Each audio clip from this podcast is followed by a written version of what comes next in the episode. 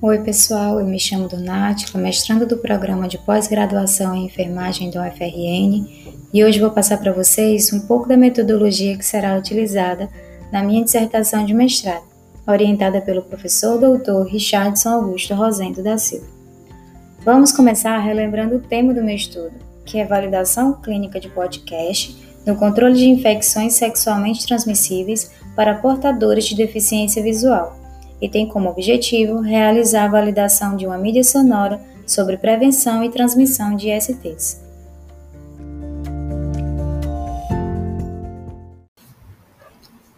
Esse estudo de validação de tecnologia assistiva tem como referencial teórico-metodológico a teoria e modelo de elaboração de instrumento psicológico proposta por Pasquale em 2010 e que será adaptada nesta pesquisa para avaliar uma tecnologia assistiva. Sobre o tipo de estudo, trata-se de um estudo descritivo com abordagem quantitativa e de desenvolvimento metodológico, haja vista que contempla foco no desenvolvimento, na validação e na avaliação de instrumentos e métodos de pesquisa, conforme Politbeck 2011.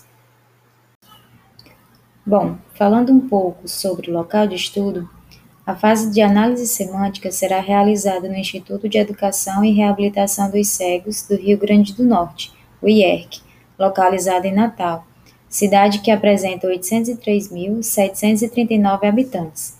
Destes, 1.656 são cegos, segundo o IBGE 2010.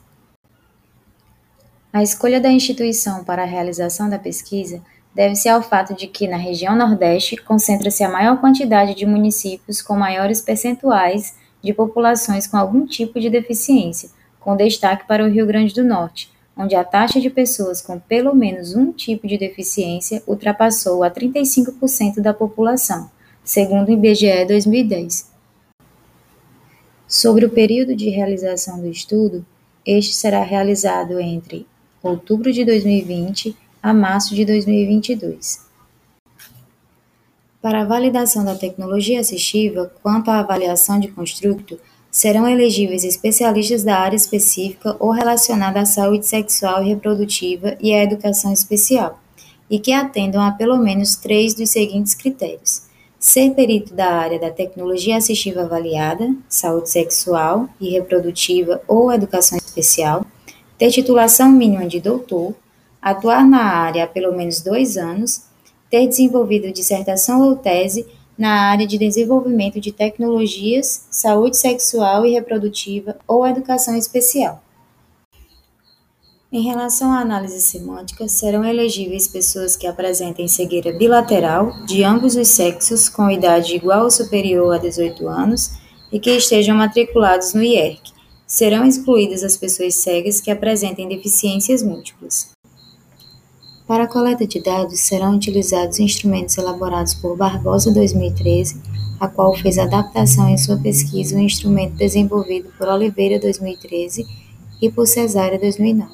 Esses questionários serão apresentados em forma de escala tipo Likert, com quatro níveis de respostas, entre 1 um, totalmente adequado, 2 adequado, 3 parcialmente adequado e 4 inadequado. As respostas dos juízes irão produzir médias entre mais um e menos um. Quanto à análise do índice de concordância, segundo Pasquale 2010, sugere um índice satisfatório acima de 80%. Porém, a partir de 70% já pode ser considerada aceitável, segundo a Senha e Colaboradores 2006. Nesse sentido, serão validados os itens que obtiverem concordância maior ou igual a 70%.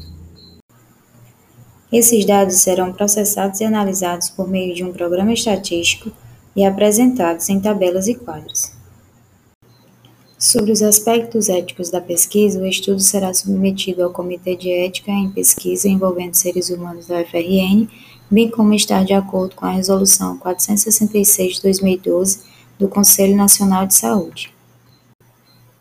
Sobre os riscos da pesquisa, entende-se que o estudo está de acordo com os aspectos anunciados pela Comissão Nacional de Ética e Pesquisa em Seres Humanos, não havendo nenhuma intervenção ou modificação nas variáveis fisiológicas ou sociais dos indivíduos que participam do estudo. O estudo, portanto, oferecerá riscos mínimos aos participantes da pesquisa.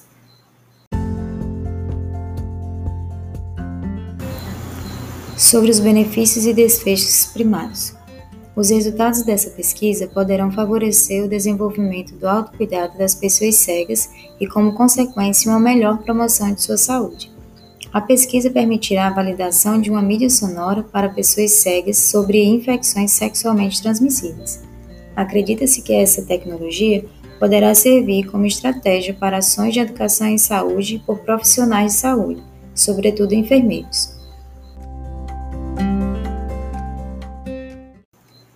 Será realizado um quadro descritivo do orçamento financeiro e das despesas necessárias para a realização deste estudo, bem como um quadro descritivo do cronograma de execução desta pesquisa. Após a discussão na aula anterior da disciplina de metodologia científica, serão necessários alguns ajustes, como a adequação do cronograma, respeitando o contexto da pandemia, questão orçamentária, o tipo de instrumento de coleta de dados, bem como definir a escolha do programa estatístico adequado para análise dos dados.